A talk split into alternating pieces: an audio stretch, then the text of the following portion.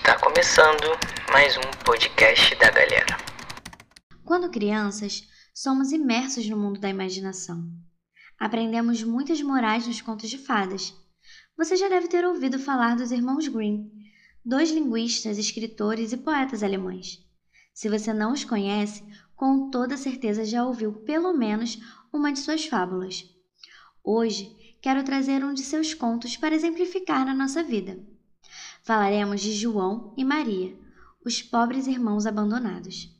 Se você nunca ouviu falar dessa história, vai um resumo. João e Maria eram filhos de um lenhador muito pobre.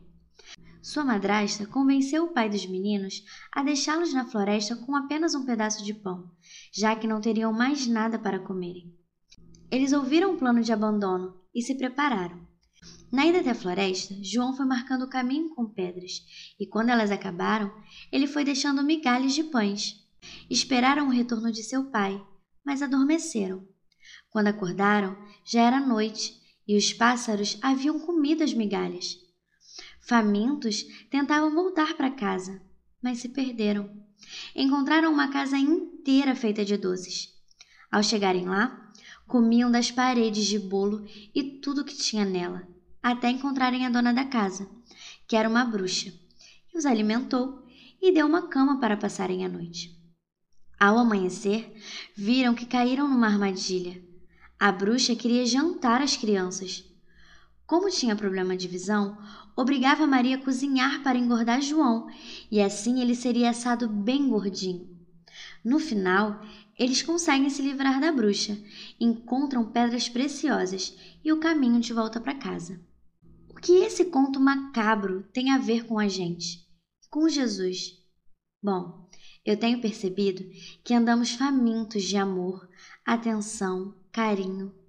E na história, vimos que João e Maria ganharam um pão para se alimentarem na floresta e, desejando voltar para casa, marcaram o caminho com as migalhas. A gente tem se acostumado a distribuir e receber migalhas de afeto ao longo da nossa jornada.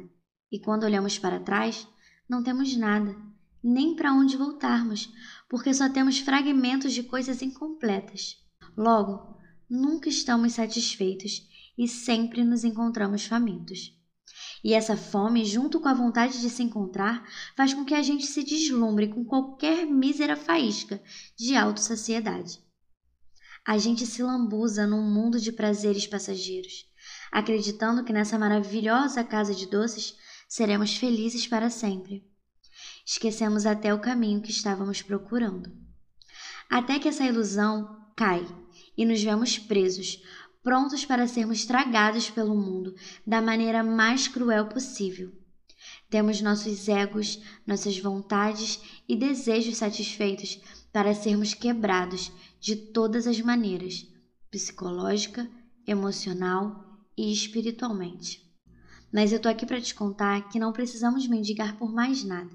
Sabe por quê? Em João 3,35, Jesus declara que Ele é o pão da vida e quem provar dele nunca mais terá fome. Tudo o que precisamos está em Cristo. Ele é completo, eterno e pleno. Quanto mais buscarmos dele, mais vamos buscar nos esvaziar de nós mesmos, para que ele caiba mais e mais. Você tem dúvida disso? Certa vez, Jesus deixou a região da Galiléia e se dirigiu para Tiro e Sidom, uma terra estrangeira. E ali se encontra com uma mulher cananeia, desesperada e implorando a cura de sua filha. Os cananeus tinham outros deuses, cultura e prática religiosa que eram diferentes da judaica. Os judeus desprezavam os cananeus devido a essas práticas e os comparavam a cães. Além disso, existia a crença que Deus operava milagres somente em território israelita e não fora. A mulher cananeia é representante dos gentios, dos estrangeiros como nós. E num diálogo muito difícil sobre não poder atendê-la, provando a fé dessa mulher e também de seus discípulos, Jesus afirma que não seria certo tirar de seus filhos. Mas ela acredita tanto na grandeza de Jesus que se prostra diante dele e diz que até os cachorrinhos comem das migalhas que caem da mesa de seus senhores. Ela reconhece que não era digna da sua atenção, mas que o pouco que tivesse de Jesus seria abundante na sua vida e na vida de sua filha. E procurando migalhas de Jesus, ela é abençoada completamente e sua filha é curada. E Jesus diz a ela: Grande é a tua fé. Ele mostra que o seu reino não é restrito a uma nacionalidade, a uma geografia, mas por todos aqueles que querem experimentar de quem ele verdadeiramente é.